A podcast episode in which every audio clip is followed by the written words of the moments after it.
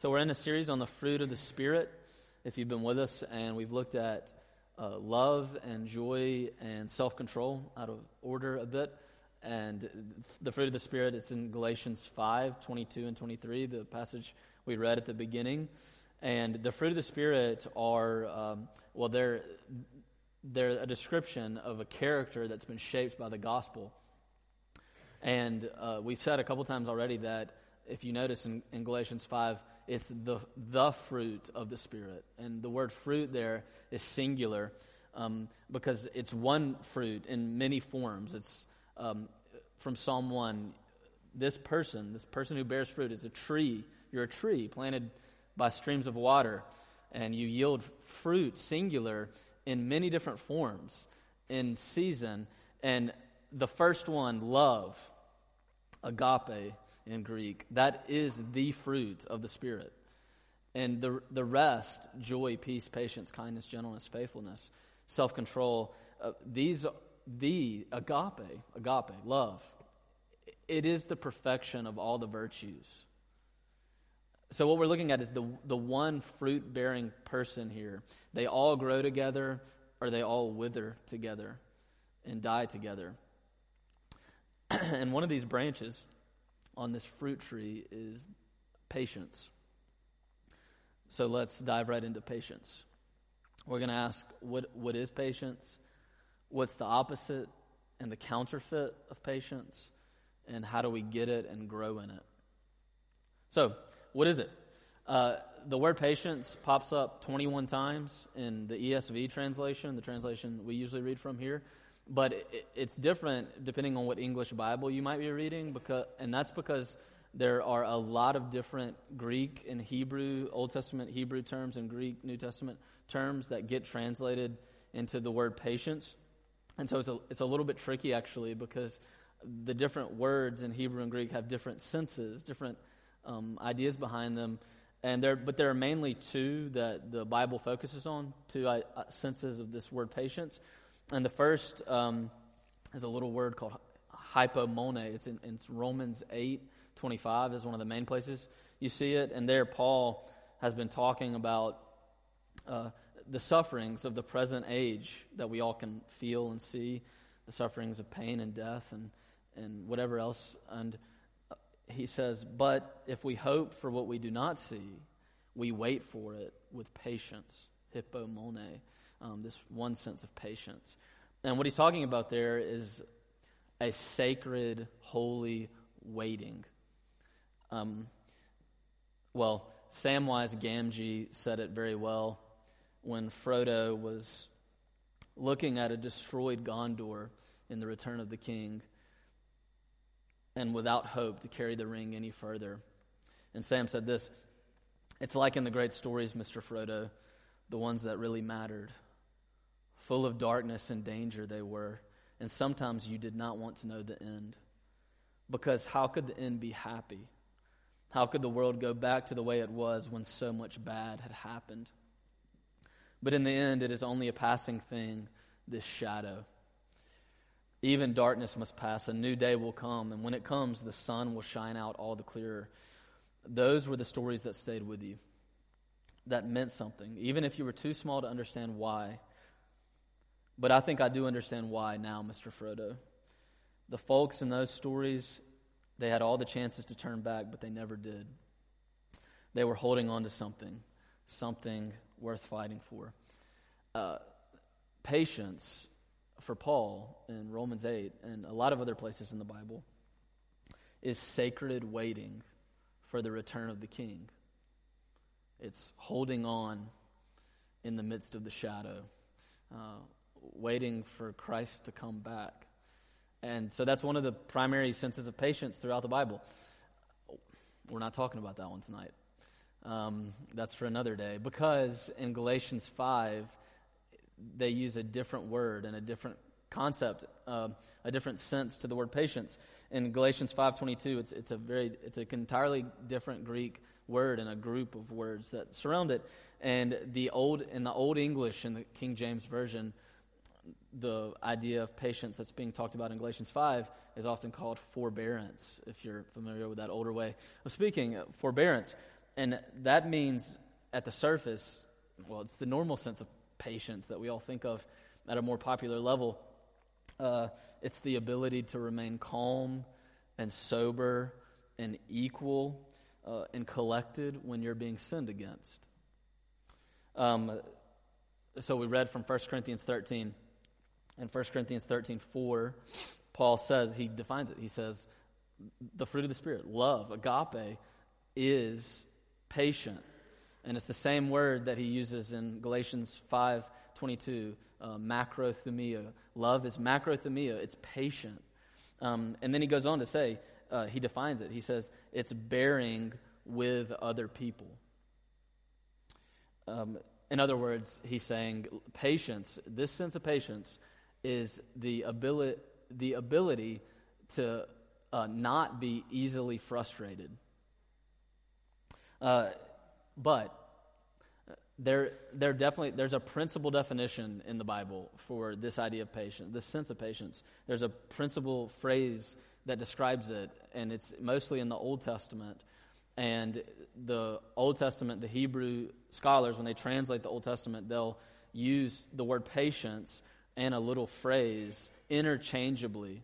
So sometimes in the Old Testament, you'll see the word patient, and sometimes you'll see this little phrase. And we, and we read it in Proverbs 14, 29 and 30, and it's this Whoever is patient, or sometimes it's translated like this whoever is slow to anger has great understanding.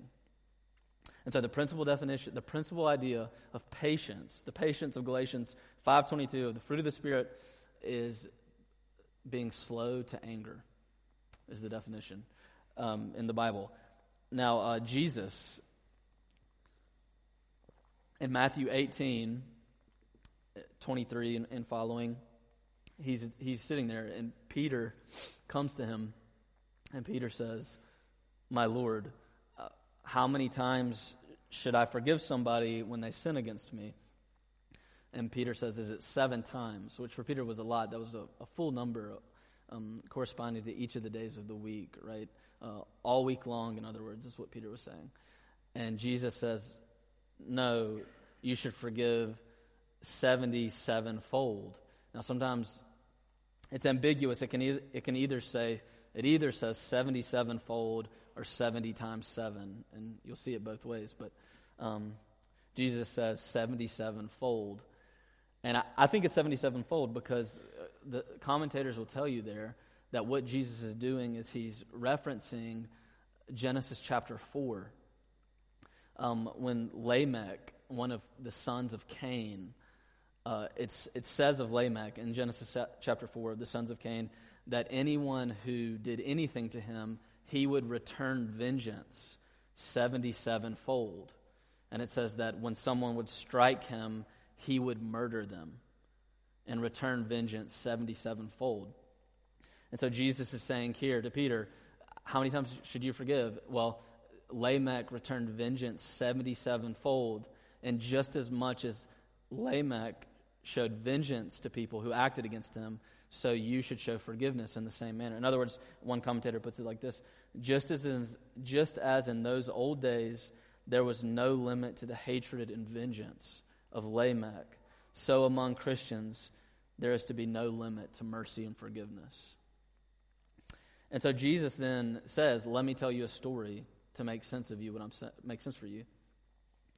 He says, There was a king, and there was a man who owed the king 10,000 talents, which is well over like a million plus pounds today. A lifetime's worth of, of money. And it was past due, and the law at the time states that um, if you can't pay your debts, then you you and your family are to be sold into an as indentured servants into servants. And so the king turned and said, "Sell, sell the man and his family." And the man falls upon his knees and begs. He says, "O king, show me macrothumia. Show me your patience. Show me your patience." And the king says, "Very well." And he forgave the man his debt and let him go in peace. And that's the definition. That's the definition of patience. Jesus says, um, patience is a willingness to pass over people's sins and to show mercy. It's slow to anger, quick to mercy. That's uh, the definition of pa- patience in the Bible. Okay, so secondly, what's its opposite and its counterfeit? Uh, well, what's the opposite of patience? The opposite of patience is impatience. Um, easy enough. Point three, right? Um, well, no, it, it begs the question what is impatience? What is impatience? And uh, we can go back to 1 Corinthians 13, where Paul says, Love is patient. And then he goes on and he says, Love is not irritable, it's not resentful, it's not rude, it bears with the faults of others, meaning that imp- impatience is quick to irritability, quick to resentfulness, quick to rudeness, and an inability to bear with the faults of others. Uh, in other words, it's being easily annoyed, easily frustrated. It's a lack of agape, is what Paul says. Um, and being irritable, prone to frustration, quick to rudeness, all of these are actually categories of, of anger. They're degrees of anger. And that makes sense because we, we saw that the Bible defines patience as being slow to anger, quick to mercy. And that means impatience then has to be what? It has to be quick to anger, slow to mercy. Patience is slow to anger, quick to mercy, and impatience is quick to anger, slow to mercy. Uh, John Chrysostom, he's a, usually considered the best preacher of the first 500 years of the church or something like that. He lived from 349 um, to 407 AD. And he writes a lot about patience and anger. And he says that uh, the opposite of patience is anger. And he says this on, he writes on anger unrestrained by the patient heart. And this is what he says He that is in a passion of anger is like a drunken man who is vomiting. But even more than a drunken man who is vomiting, the angry man's veins are distended, his eyes inflamed, his bowels racked. He vomits forth words far more filthy than that food. Everything he utters is crude, nothing is duly digested, since his passions won't allow it. Uh, so uh, Chrysostom is saying he's using a metaphor, and he's saying that um, just as when you're, I was last Sunday, if uh, you happen to be here, and I'm sure Derek said, it, when you are sick and you you have to vomit, your your body will not not allow your body forces you to right. The muscles push the toxins uh, out of your stomach, and you don't have a choice. And Chrysostom is saying that um, the impatient person who has let their anger go uncontrolled for much of their life gets into this situation where, like the inability to control your sickness, you're, you're, unable to control your anger. And when you're acted against in an annoying, frustrating situation, or even in a situation where someone sins against you, it rises up out of your control.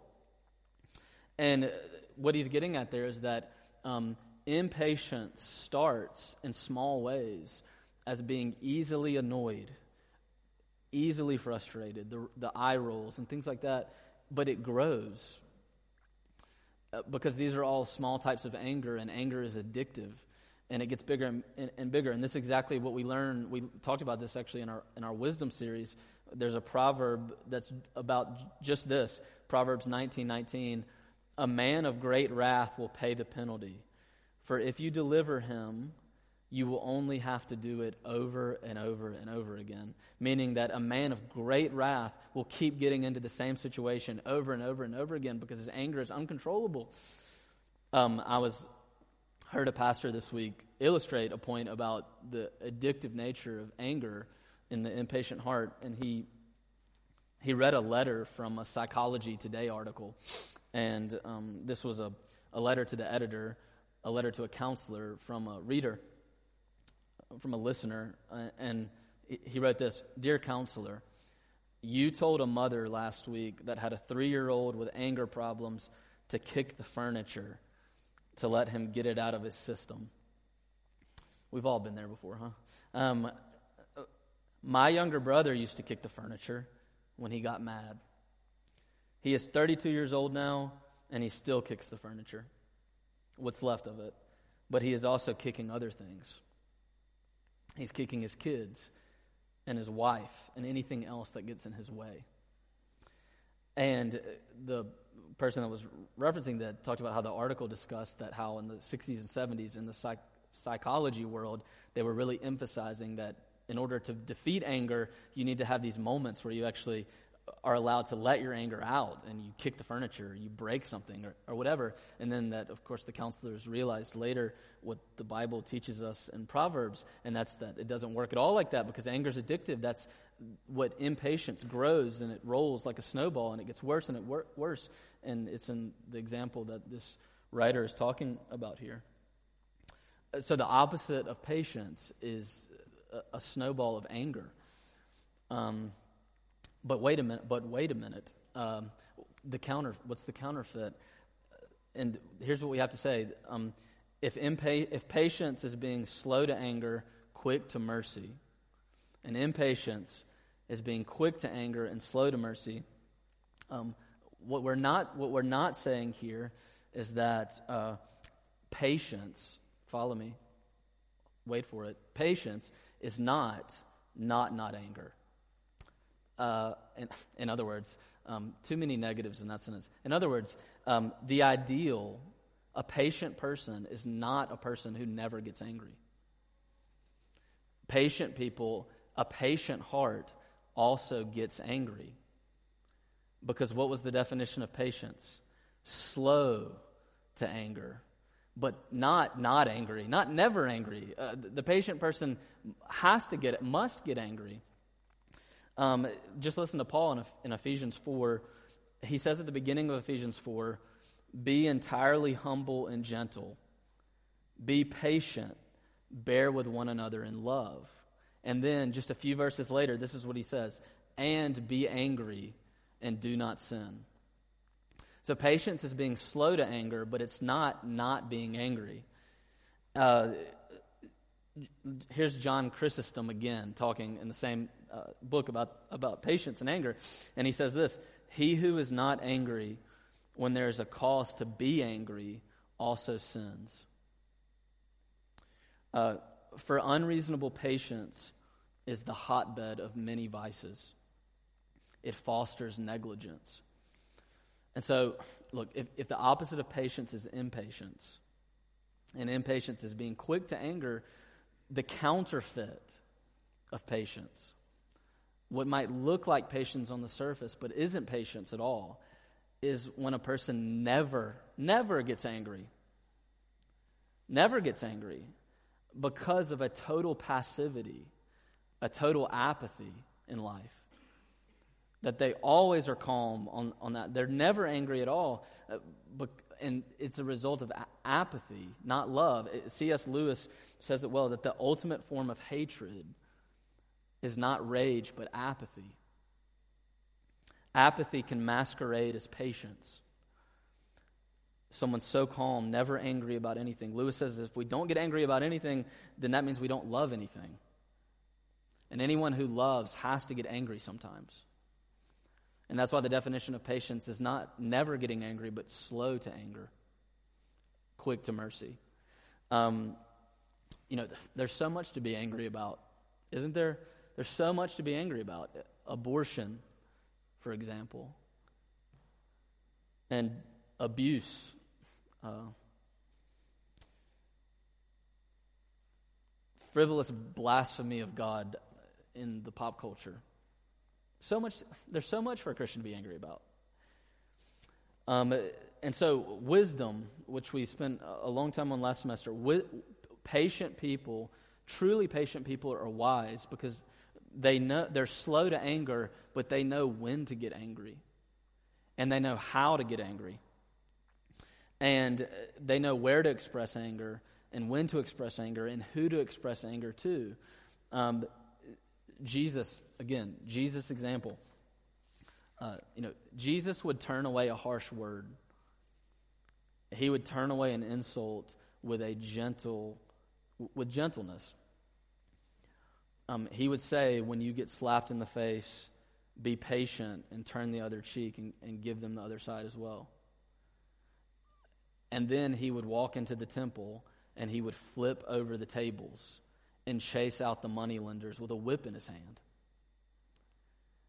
Patience is not never getting angry, it's being slow to angry, quick to it's being wise, it's knowing when to when to get angry. Righteous anger, righteous anger does not create evil, it dispels evil. And that's exactly what Jesus was doing in the temple. Uh, he, uh, Jesus' anger was never evil anger, but it was always anger that dispelled evil. And so um, Paul gives it a simple phrase, a simple answer. The patient person gets angry, and when they do, they speak the truth in love. They speak the truth in love. And they, they do it in order to restore, restore the circumstance, redeem the person. Um, and what that means is that patience means no, is a big no to passive aggressive anger that hides itself under the surface, appearing to be patient, um, and, and creating deep tension in a relationship over time. And it's a deep no to losing one's temper on the other side, but it's a yes to anger that's pointed at dispelling evil, uh, to restoring a circumstance or a person, speaking the truth in love. That comes out of a patient, patient heart, uh, Paul, Paul is saying. Okay, so thirdly and finally, and briefly, uh, how do we get it? How do we grow in it?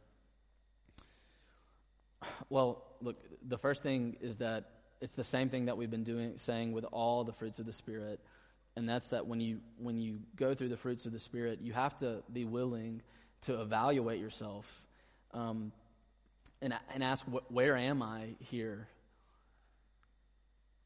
With honesty, with openness, um, willingness to admit where we are with patience or peace or joy or whatever it is, and uh, repent Uh, of our issues in, in that domain. And we may very well need to ask somebody else where we are.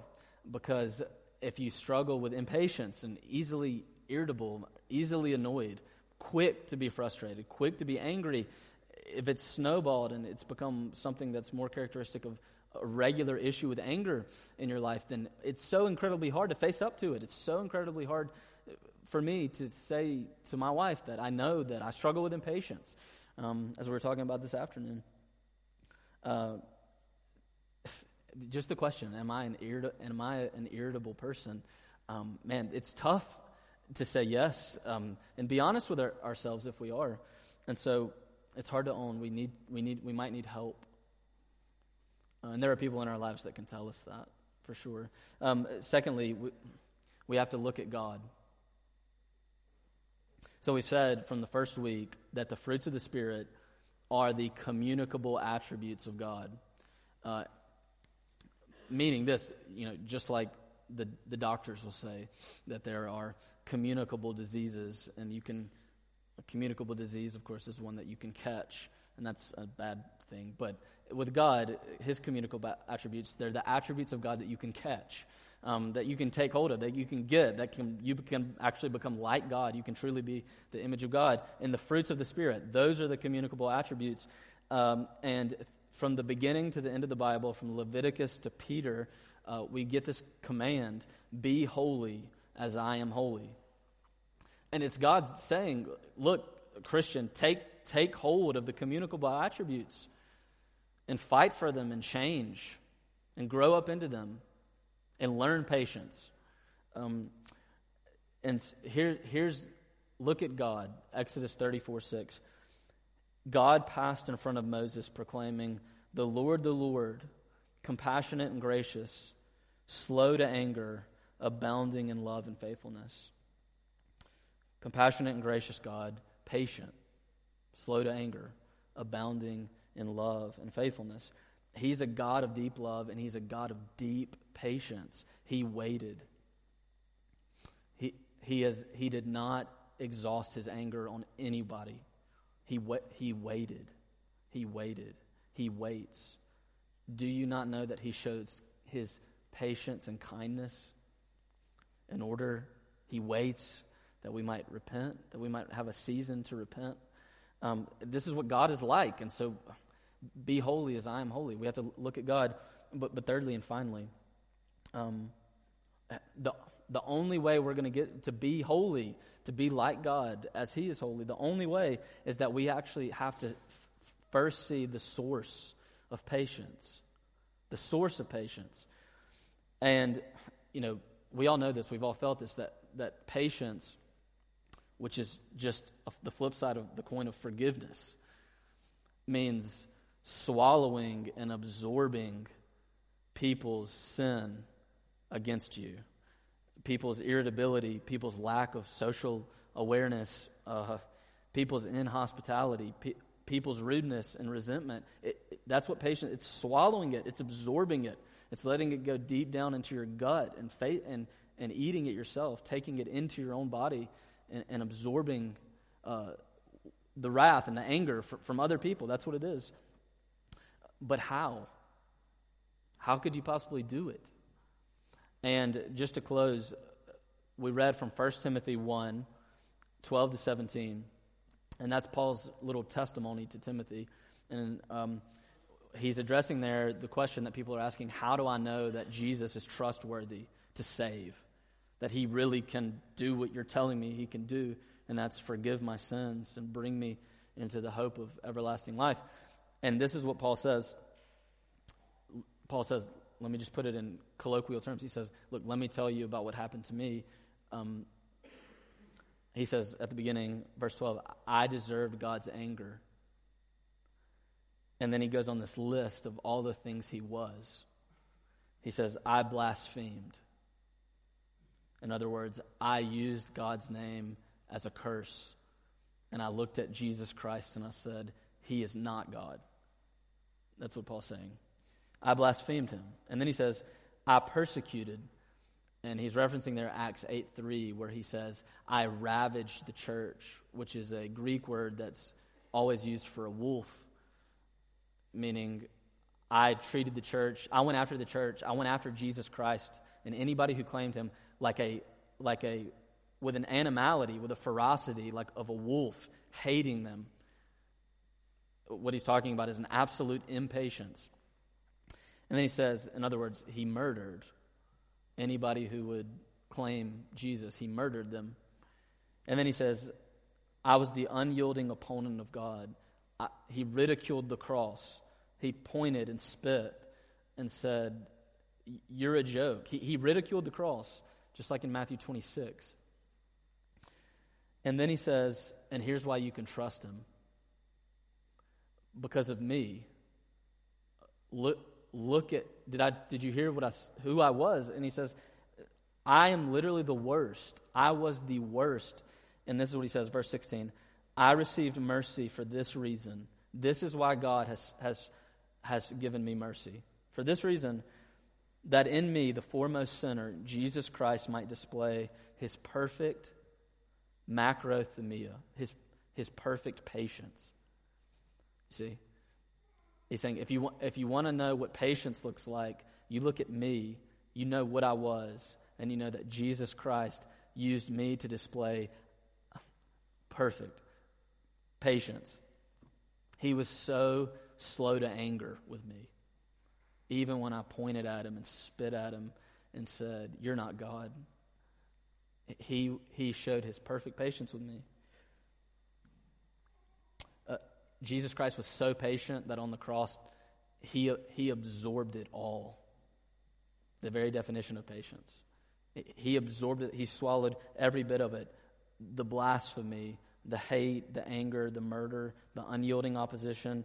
He swallowed it and it killed him. And then he conquered it. And it's in the fact that he conquered it he conquered the impatience. That you can be truly patient. It's that victory, the ground of that victory, that can truly make a person patient because he was patient first. Uh, which means patience has an immense power. Um, it has a deep power to save. That's exactly what the gospel is the patience of Jesus Christ to save. And uh, patience Patience can, patience can change other people's lives in your daily encounters. It, can, it could be a shocking mercy. um, in somebody's life when you show them deep, deep patience, uh, slow to anger, quick to forgive them. Uh, it might bring them to faith. Let's pray. Father, we ask now that you would give us all patience, that we would be slow to anger, quick to forgive, like the Lord Jesus Christ. And we pray for this in Christ's name. Amen.